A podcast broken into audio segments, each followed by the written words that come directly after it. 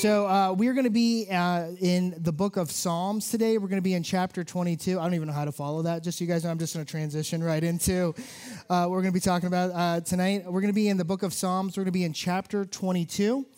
And as you're turning there, I just want to unpack why I believe that the Lord led us to this book and this chapter tonight. Well, we've been in the book of Psalms. Um, but this particular Psalms is very much connected to what Pastor Craig spoke on this weekend. Uh, the one thing I wanted you to see as we're walking through this is that there's some fascinating points of interest. Is that David wrote this psalm about I'm going to round up. I think it's 850 years, but I'm going to say a thousand because it sounds cooler. A thousand years before Jesus Christ, right? So that's a long time before Jesus Christ. And what you're going to see described here um, is what Christ went through on the cross. But that what's amazing is this is smack dab in the middle of the Old Testament.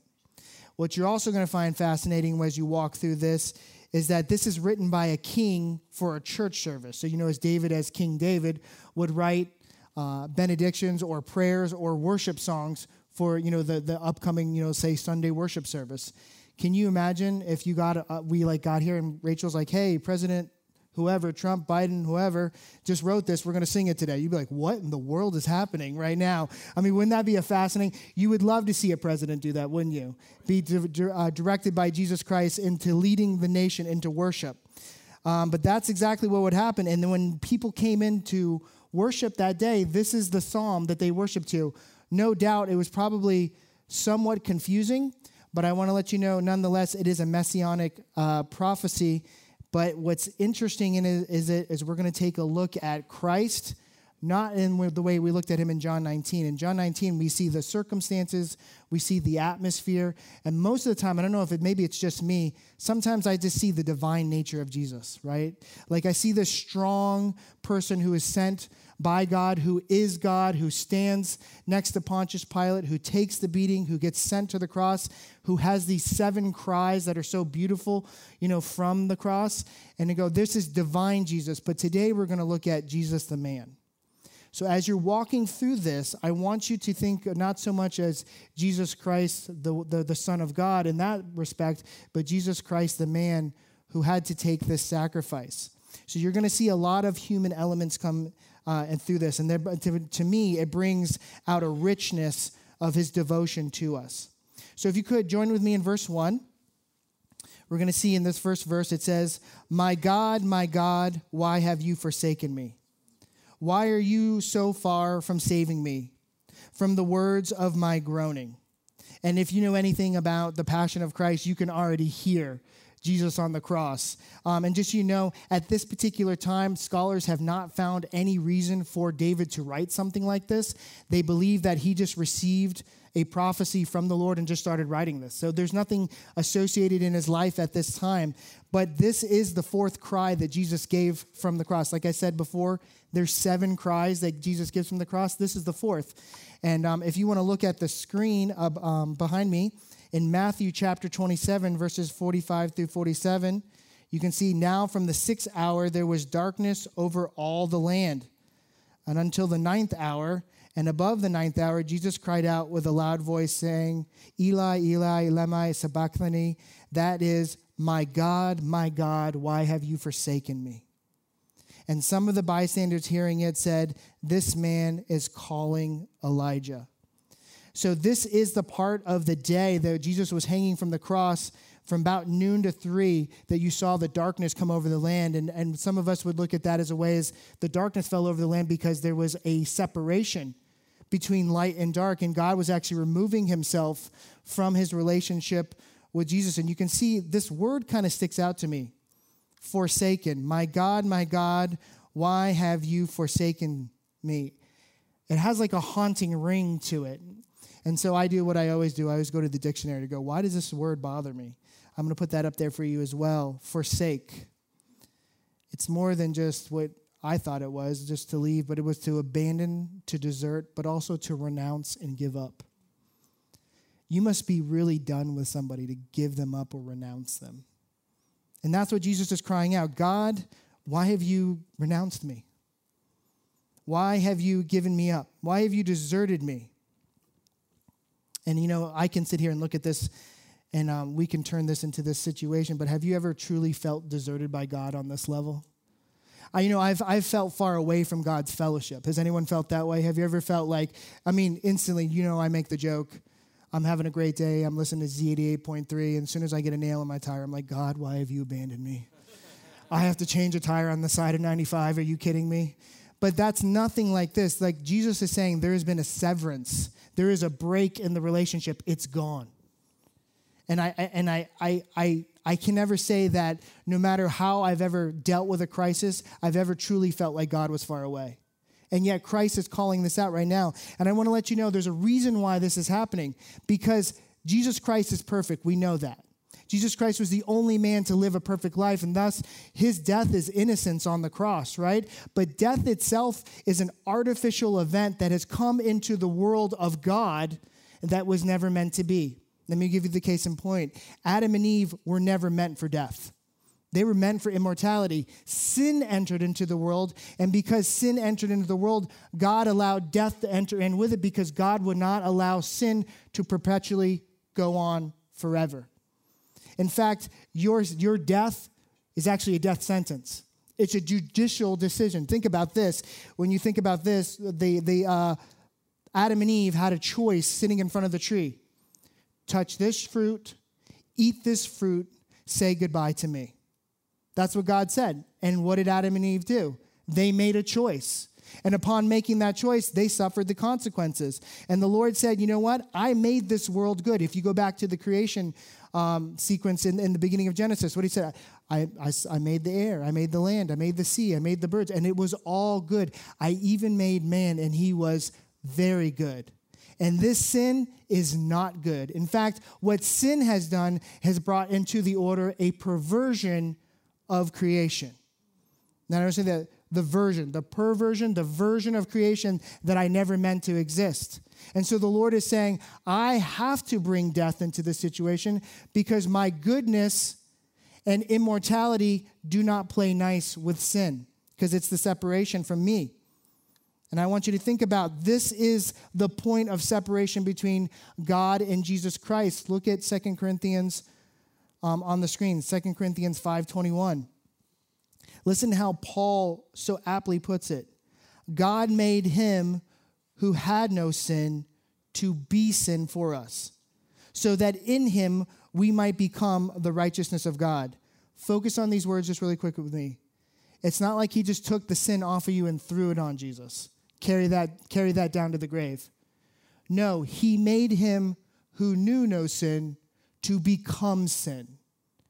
Jesus Christ is now hanging on the cross and has become your sin, like incarnate completely, through and through.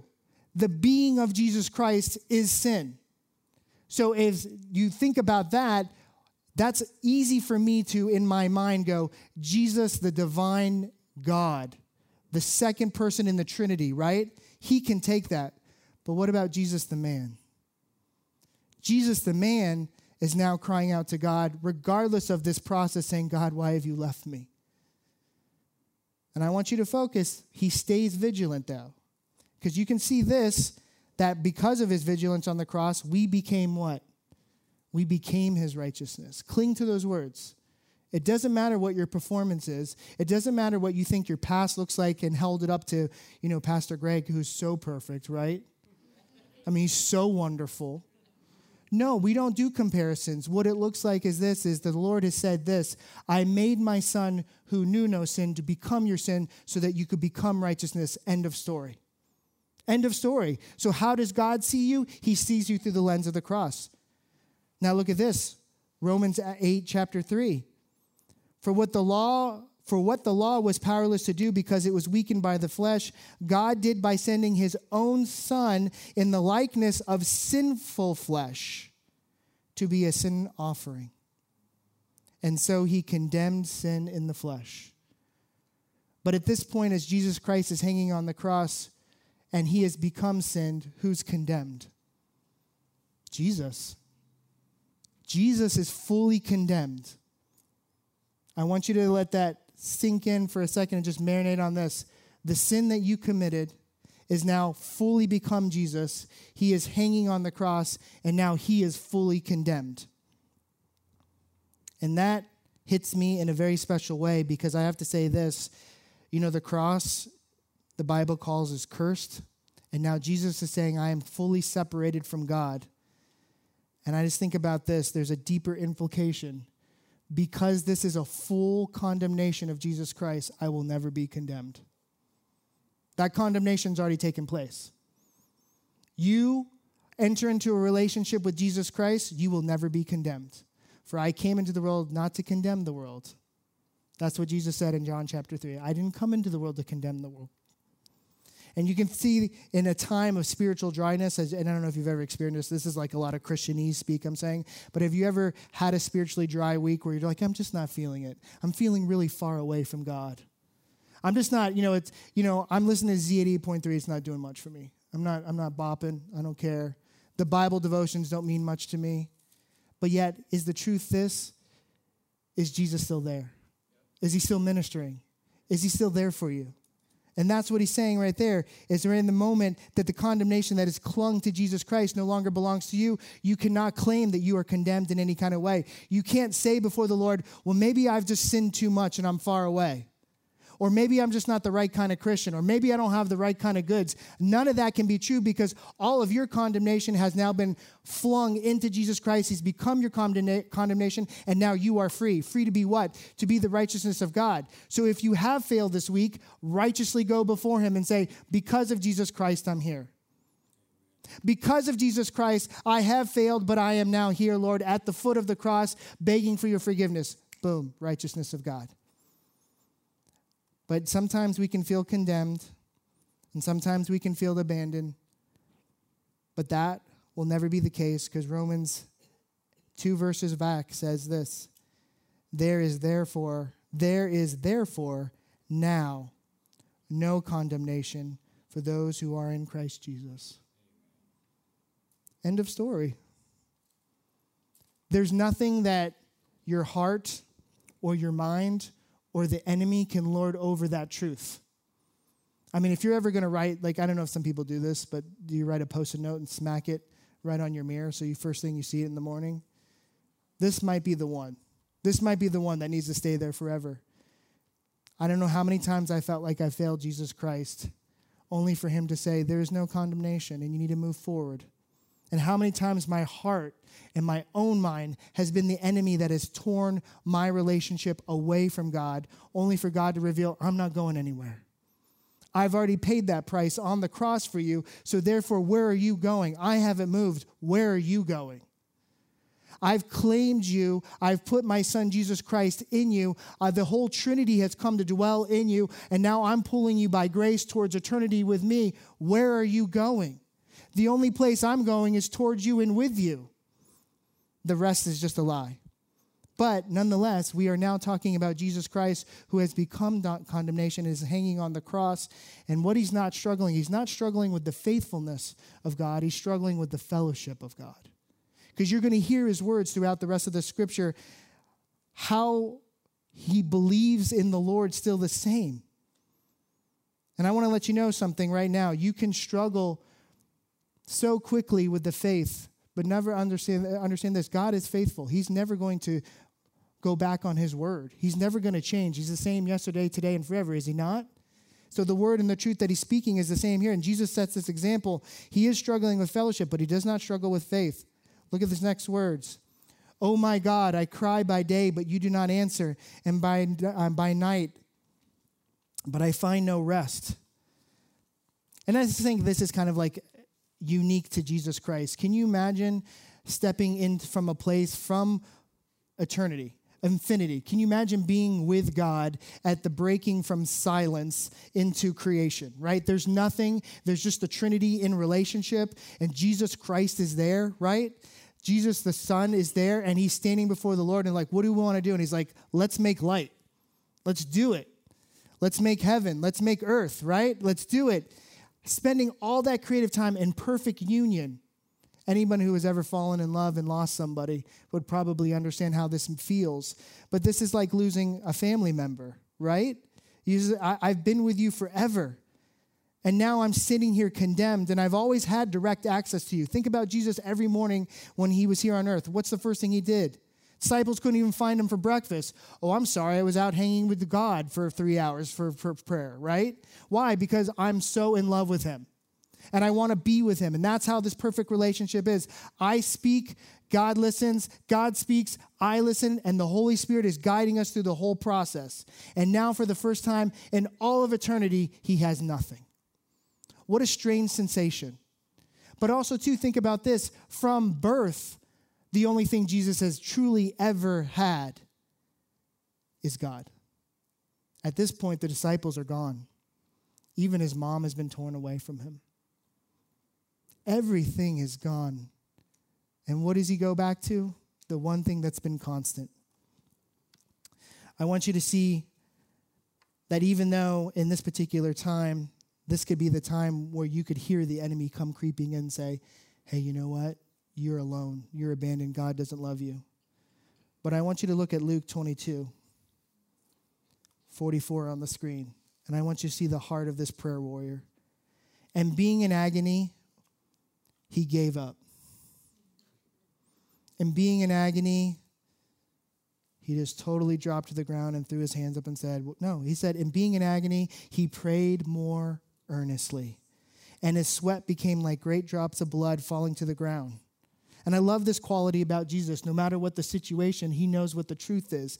God is for him. And even though in this moment he has to do what he has to do, he's still reaching for a God that might not be there because he knows who God is. And that could be a very troubling thing for us, but it's to be so beautiful in this particular thing. Jesus was forsaken so that you would not be. Jesus is experiencing this particular moment, so you know why? That you would never have to have this moment. You might have this feeling, but the fact is, you've traded place in condemnation with Jesus Christ. You should have been condemned. He hangs condemned. What do you receive? His righteousness, which means what? To be in perfect righteousness means to be in perfect union with the Holy One, God who has now turned your body into a temple. Is that an extreme switch? That's an extreme switch. All of your sin has corrupted the body of Jesus Christ, and now all of his righteousness has lifted you up to the place that you are the holy worship center of God. That is flattering. And what does the Lord do? He goes, Let's keep praying. Look at verse 3. Yet you are holy, enthroned on the praises of Israel. Now, it's interesting. You can hear Jewish man Jesus speak. Listen to this. In in you our fathers trusted. He's talking about Jewish history. He's talking as a Jewish man. Hey, all of us from Abraham, all of, we all trusted in you. They trusted and you delivered them. To you they cried and were rescued. In you they trusted and were not put to shame. How many times did Abraham fail? How many times did David fail? And yet, was he put to shame? Not in God, not in forgiveness. And this is what I love about this. This is kind of echoes a kind of a way. Uh, Jesus is praying from the cross. Think about this. Jesus is hanging on the cross. Jesus is praying the same way that David would. David would do these kinds of prayers. My life is being crushed on all sides around me. And you know what? Everyone's trying to kill me. But I remember you, God. He doesn't say, What are you going to do about it? He says, I remember how good you used to be to me. That's a good thing to do in the middle of a crisis is not look at God and go, What have you done for me lately? And look at God and go, What are you going to do this time like you did the other times? And start remembering those other times and bring up those other times. It's a great, great way to humble a complaint, is to go back and look at the success of God in your life. I remember your goodness, is what, what Jesus is saying, and also David. And to think about this, I want to bring a really strong point in effect did God love you before you ever loved him? Look at Romans 5 8 on the screen. But God demonstrates his own love for us in this. While we were still sinners, Christ died for us. Before I even knew God, God loved me so much, he was prepping a way for me out of my own mess. That blows me away. And before I loved God, he saw me walking on my current path all the way from here to hell and said, No, I'm going to give him an escape. And my escape will be me. Just think about this the way that we escape from hell is by falling into the arms of God, not into the judgment of God, not into the condemnation of God, not into the beating punishment rod of God, but into the waiting arms of God. And why? For one simple fact the same thing that holds Jesus to the cross right now love. Now we move out of a place of unanswered prayers in the darkness. Now we're going to move into the place as Christ, the man, hangs from the cross. Listen to the mental crumbling he goes through. But I am a worm and not a man. Isn't that amazing for the same Jesus that said to Peter when he was standing in the Garden of Gethsemane and Peter swung that sword at that guy's head, right, at Malchus' head and cuts off his ear? And he says, Peter, if I really need your help, I could call a legion of angels. And what does he say now? I'm cut off from God. I'm nothing but a worm. I'm nothing but a worm hanging on the ground. You know, we saw after the hurricane, uh, you know, all the water was out. I saw some worms on the ground, and what did they do? They just, have you ever seen how wild they wiggle? That's all they can do. I mean, there's nobody even attacking them. There's just water, right? You know, and they're rolling the grass. But all they do is they wiggle, and my boys think that's the funniest thing. But I'm looking at it, and I'm reading this verse, and I go, "This is what Christ says. All I can do is sit here and wriggle on the on the cross. I have no defense." Listen to him, scorned by mankind and despised by the people. All who see me mock me. They make mouths at me. They wag their heads. He trusts in the Lord. Let him deliver. Let him deliver him. Let him rescue him, for he delights in him. This is kind of an interesting thing because as you think of the seven I am statements, Jesus opens with, I am a worm. And he goes to say, I am helpless. And then he also says this look at, look at this, the Son of God being mocked from the cross. It's a very human thing to say, right? In the middle of this, knowing what you have to do is goes, but to feel the pain of the words, he's just mentally crumbling. Look at Matthew 27. This is echoed once again a thousand years later in the Gospels. Those who passed by hurled insults at him, shaking their heads and saying, You are going to destroy the temple and build it in three days? Save yourself. Come down from the cross if you are the Son of God. These are very dark words because these are the same words that Jesus would say to Peter you know, when Peter said, Don't go to the cross, he said, Get behind me, Satan. I have to go to the cross. There's a reason why I have to go to the cross. It is good for me to be condemned so that you wouldn't. Jesus was born so that he would never be free. He was destined to die. To die a death that we would deserve so that we could live a life we never earned, and that life is Jesus' life. Do you understand that? When you walk from here to eternity, you are living Jesus Christ's life. Perfect unity with God. And you think about this, it's wild to me because this is long before. And if you ever know anything about uh, the, the, the, way they set up the crucifixion, the crucifixion would be like at, the outskirts of the city, outside of the gates. If you've ever been to Israel, you'll know you can walk right outside of the, the gates and see Golgotha on the outside, right? And so it's kind of like if you were pulling off I 95 and we had a bunch of crosses lined up. And you're on your way to Sebastian, you see, Welcome to Sebastian, and there's just a bunch of people being crucified. And it'd be like a bunch of maybe even churchgoers who have Christian fishes on the back of their of their car who proclaim to be believers in God, rolling down their window and going, If you are the Son of God, tear yourself off that cross. That's what this moment is like for Jesus. Being mocked by the very people he's dying for. Look at verse 9. Yet you are he who took me from the womb. You made me trust you at my mother's breasts. On you I was cast from my birth, and from my mother's womb you have been my God. Isn't that an interesting statement to hear Jesus call God his God? It's weird because it's like we always picture him saying, Your father, your Abba, your daddy, right? That's like a close, intimate relationship. But at this particular place, he's identifying with his humanity like we are. He's saying, The moment that I left heaven, I was conceived in Mary and I was birthed. The only thing I've been able to do is rely on you as God. You've been more than just a father, you've been my God. And he goes, and if you think about it, like I said, remember, Mary's been removed from him at this point. He's saying, I'm looking at you from a place of this. I'm just a man that needs his God now. Have you ever been in that prayer? And Jesus hangs from the cross and says the same prayer that I probably said I just really need you, God, to be God right now. And it's interesting to me because we can sometimes look at Jesus as always being Jesus, but he hasn't always been Jesus. Look at John chapter 1, the very book that we, uh, the very verse we opened the series on the weekend. In the beginning was the Word, and the Word was with God, and the Word was God. He wasn't Jesus. Jesus is Yeshua or Joshua. That's a name we use today. In, in, and before, in the Old Testament, even before creation, who was he? He was the Word of God, always with the Lord. And then now that he's hanging from a cross, he's speaking as Yeshua. He's speaking as Joshua. He's speaking as Jesus. And the same Jesus would become, look at verse 14 on the screen. It says, The Word became flesh or human. And this human Jesus made his dwelling among us. And we've seen his glory, the glory of the one and only Son who came from the Father, full of grace and truth. This is this moment that he's identifying as I'm identifying as the person that you've sent me as. Human Jesus on earth, suffering for his people right now. And you can see this, uh, Psalms 2 even decrees this. It's kind of cool that David had another echo of the prophecy. It says, I will proclaim the Lord's decree. He said to me, You are my son, and today I have become your father. See, Jesus and God were never father and son until he was born, but he took on this role. Just think about this. How beautiful is heaven? How amazing is heaven? Have you ever put on a pair of Crocs and been like, I don't like how much these feel so good on my feet right now, but they feel like air? How beautiful are the Crocs in heaven? to trade all of that to get rocks in your sandal for people who hate you in Israel now. He must really, really love the people that he's dying for.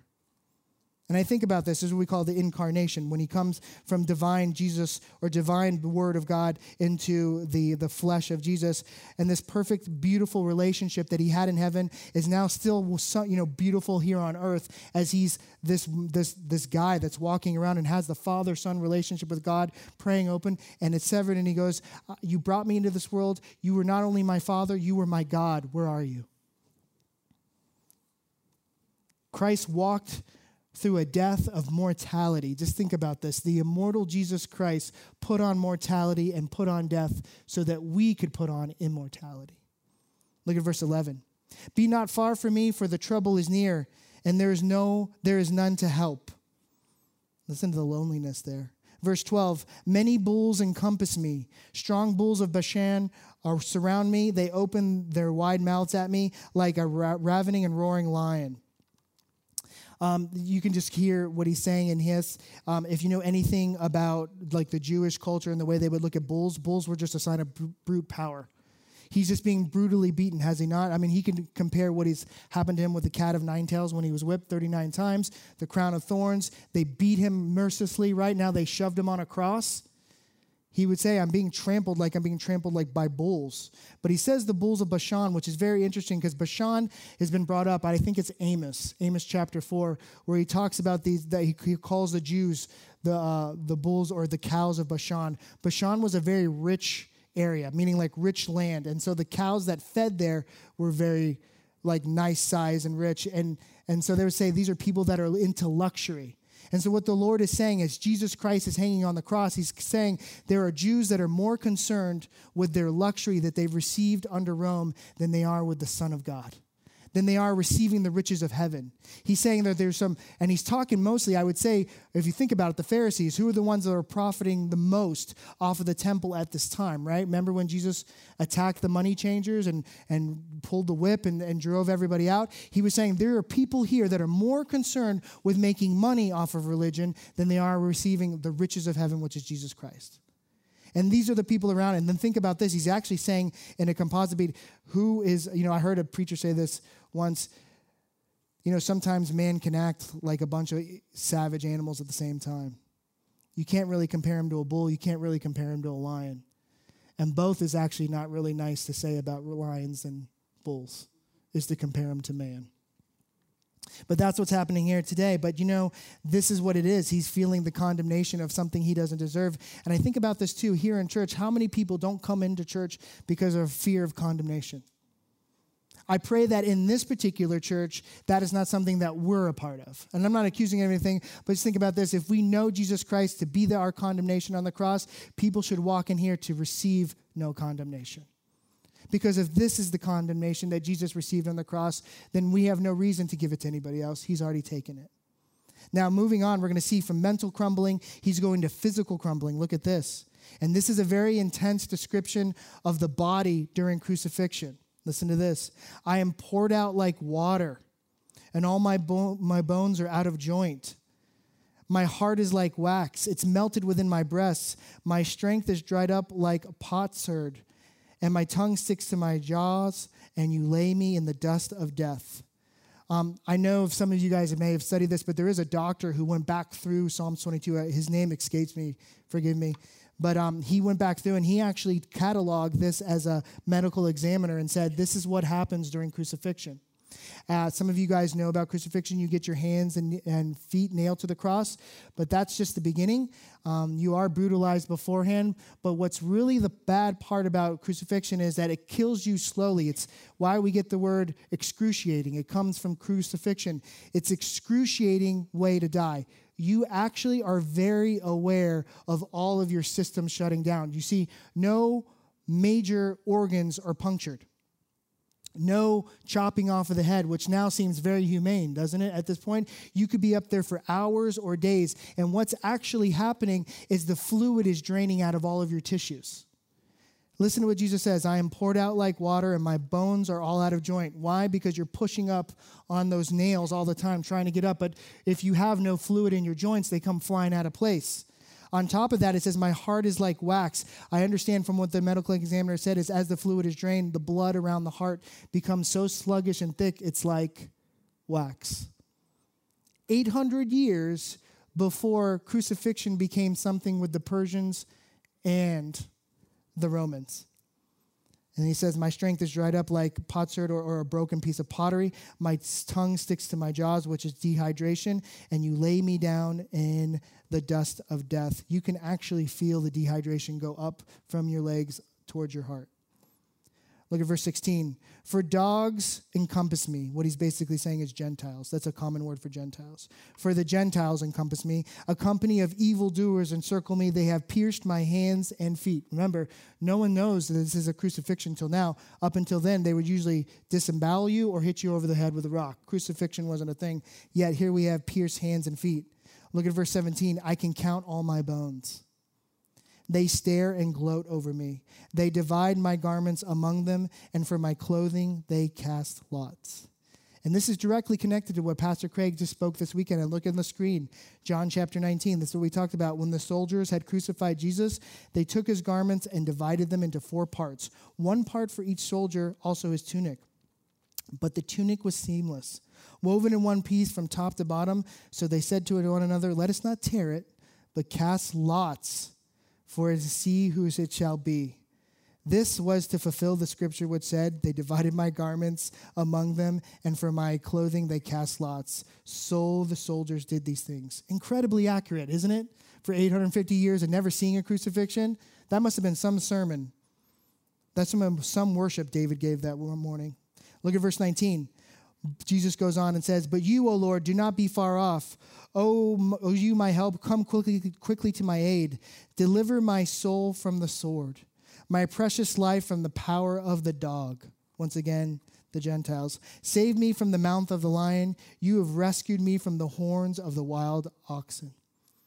So that ends that particular portion of the scripture where Jesus is describing what he's going through from the cross. We have just gotten the inner thoughts and monologue, and maybe even spoken from the cross. Most of that from Jesus Christ puts a whole different meaning on what he suffered for you, isn't it?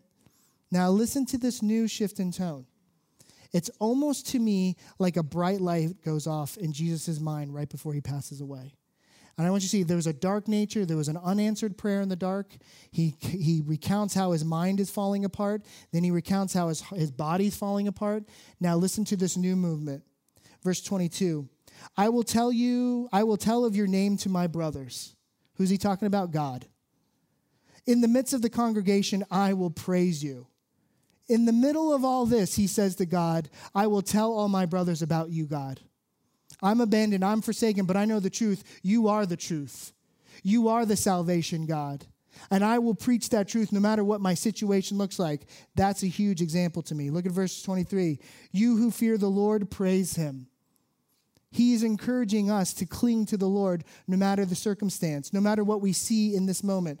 Look at you, all you offspring of Jacob, glorify him. Or anybody who has entered into covenant with God, just go ahead and glorify him. Stand in awe of him, all you offspring of Israel, for he has not despised or abhorred the affliction of the afflicted, and he has not hidden his face from him but has heard when he cried to him. Specifically, who he's talking to people right now. He, more importantly, he's talking to all of us, but he's talking to people who have been persecuted and suffered for God. So, as Jesus is hanging on the cross, he has great sympathy and empathy for anybody who has suffered for God. And what is he doing? He's encouraging them. Think of this moment alone, away, abandoned, forsaken by God. And what is he doing? He's still on point ministering. My God is amazing. Glorify him. Stay in covenant with him. And if any of you are suffering anything close to me, keep praising him. Keep pushing forward. What an amazing man. Not just a God, but what an amazing man. Look at the continuation. From you comes my praise in the congregation. Oh my goodness. The one that has abandoned him is the one that is the source of praise. My vows I will perform before those who fear him. I want you to look at that verse and hear one thing I'm suffering, I'm alone, I'm condemned. I stay committed to everybody in this room. My vows that I have committed to you, I will perform. When I hear that word vow, and I know it's not explicit in this moment, but I hear the vows of a groom. I hear Hosea and Gomer. If you know that story, Hosea the prophet has to marry a prostitute so that he can prove that's how the Lord loves the nation of Israel as rebellious. Us, the sinners, are that prostitute that leads the husband over and over. And Jesus says, I stay committed to my vows so that I can come and collect my bride, regardless of her performance. She is mine. I see this to the end on the cross. Look at this, verse 26. The afflicted shall eat and be satisfied. Those who seek him shall praise the Lord. May your hearts live forever. And what is he doing? He's championing for anybody who might suffer for Jesus. He's championing for anybody who has ever felt less than because they chose God over this world. And he's saying, Don't worry, because the feast that we will have after this will satisfy forever. Look at verse 27. All the ends of the earth shall remember and turn to the Lord, and all the families of the nation shall worship before you. He's prophesying. For kingship belongs to the Lord, and he rules over the nations. All the prosperous of the earth eat and worship. Before him shall bow all who go down to the dust, and even the one who could not keep himself alive. I love that he throws this in there he is obviously the greatest martyr of all time. Can we all agree? And yet, what does he do? Is he gives a little, a little one off for those who would be martyred. We all know that martyrs will have a special place and a special crown in heaven. And he's saying to them, I will remember you. I will remember you for what you did for me. The Lord will not forget your sacrifices.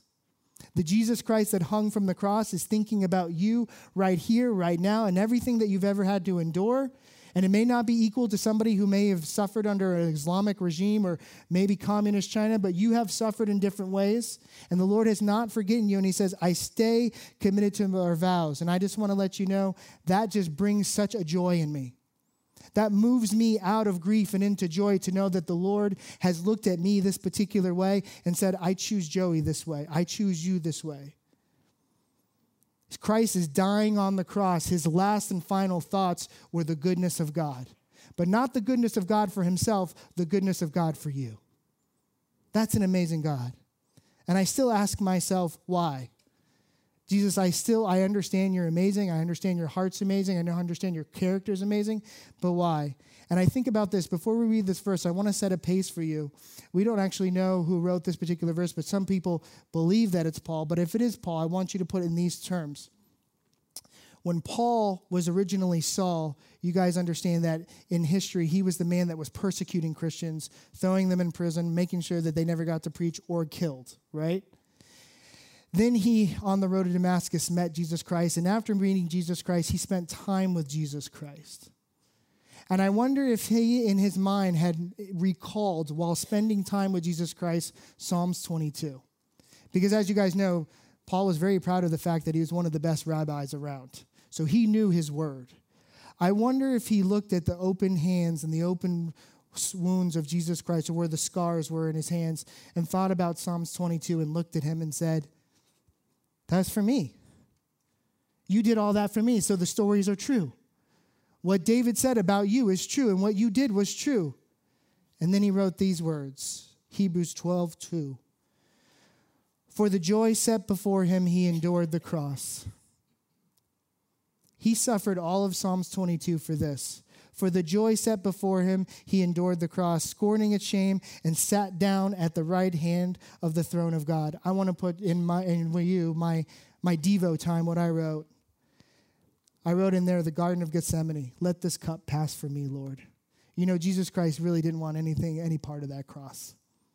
Jesus Christ, the man, Joshua, the man, didn't want any part of this. But he looked past the cross and he saw us. He saw me and he saw you. And he said, For that joy, I will endure. For that joy. For the joy that not only that we will have salvation, but the joy that we'll have when we walk into heaven and we don't even have a part of this sinful life anymore. No sin, no death, no sickness, no tears, no nothing. We just have us and Jesus Christ. He saw us in a glorious reunion and said, For that I will die. For that I will be separated. For that I will be the innocent condemned for the guilty. I can't imagine myself looking past the horror of the cross, but Jesus did. And he did it because of you, for you.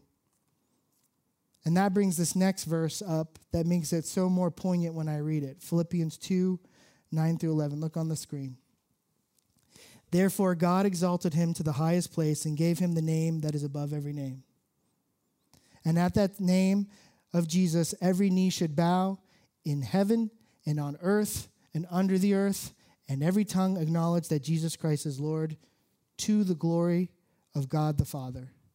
You know, the knee bowing isn't as powerful to me as the part where it says that, that Jesus Christ is the glory of the Father. But after reading this verse, I just want to challenge you. This is something that happens to me sometimes in worship, and I think these really crazy cinematic movie thoughts. What if, like, Jesus Christ opened these doors and just walked down the aisle right now? wouldn't you turn to him and be like, and there he is, the glory? And without a second thought, wouldn't you just drop to your knees and go, You are to be worshiped? But there'll come a day when people who don't have that revelation, the same revelation that God chose to share with us, for whatever reason we've received that revelation, will someday have that revelation and it'll be too late. And they'll look and they'll finally know what we already know. And the thing that we get to do already now is worship God. Every time we submit to God, every time we acknowledge Him as Messiah, every time we put Him first, we are bowing our heart and bowing on our knees and saying, You are God. For the first time, they'll go, It's true, everything they said, and they'll drop to their knees, but it'll be too late. I decrease so He can increase. That Jesus on the cross can increase in me. And I decide to show him more and more and more because of how much he's shown me. Look at verse 30. Posterity shall serve him. It shall be told of the Lord to the coming generation. So he's talking about the future. They shall come and proclaim his righteousness to a people yet unborn, that he has done it. It's very final, those last words. He has done it. What has he done? Right back to John 19. Look at the verse on the screen. And when Jesus had received the sour wine, he said, It is finished, and bowed his head and gave up his spirit. What is it that he has done? He has wiped out the ledger of your condemnation completely and given you victory through the cross. Those last few words, that bright flash of light that comes flying out of Jesus Christ at the end, is this I have earned my inheritance. I have stayed faithful to the bride. I am the faithful groom, and I'll see you on the other side. But it took a lot. It cost a lot. And what was that cost? It was the cost of the debt of my sin. And I just think about this. I can't trivialize this too much. I don't know if you ever watched The Passion of the Christ, but you might watch it in a, do, a new way when you read Psalms 22. And that the way that I can't trivialize it anymore is that it was easy for Jesus. And I don't just mean physically, I mean spiritually. Spiritually, this was hard for Jesus to lose everything that he ever loved, and that is God, to gain everything he ever wanted, which is his bride. And so I think about this. I have an opportunity today to worship him just 1% of the way he loved me, that's the best I can do, then that's what he's going to get. He's going to get all of that 1%. I'll never know how much it meant to him to hang from that cross. I know as much as Psalms 22 you know says. I'll know as much as what he's poured out, but I'll never know what it means to be separated from God. But I do know this, he became sin so that I didn't. He became your condemnation so you will never feel it. So if you are in this room right now and you are feeling far away from Jesus Christ, if you are feeling far away from God, that's a lie from the pit of hell. You are not. The condemnation has already been borne on the cross. You have the full love of Jesus Christ. If you ask for forgiveness, you have the full righteousness of God. You have no excuse. You have no lie between you and God. God wants to be with you forever, and He will have His way. You just have to receive. It's a free gift and it's lovely and it's beautiful. And I just want to let you know this. He meant so much to him that he traded his most perfect son for your imperfectness. You are loved. Let's pray. Dear Heavenly Father, Lord, I just thank you for this beautiful, beautiful day. I know that the cost of all of our sin was heavy. To me, it's not worth it, but to you, it was everything. And today, I preach against this feeling that I'm not good enough. I was never good enough. I preach against this feeling that I'm not the right kind of person or you've abandoned me. That's not true. You cloaked me in the blood of your Son, Jesus Christ, so that I could be his righteousness forever and I could walk from here to eternity in a perfect relationship. Who am I to justify or claim or belittle the work on the cross?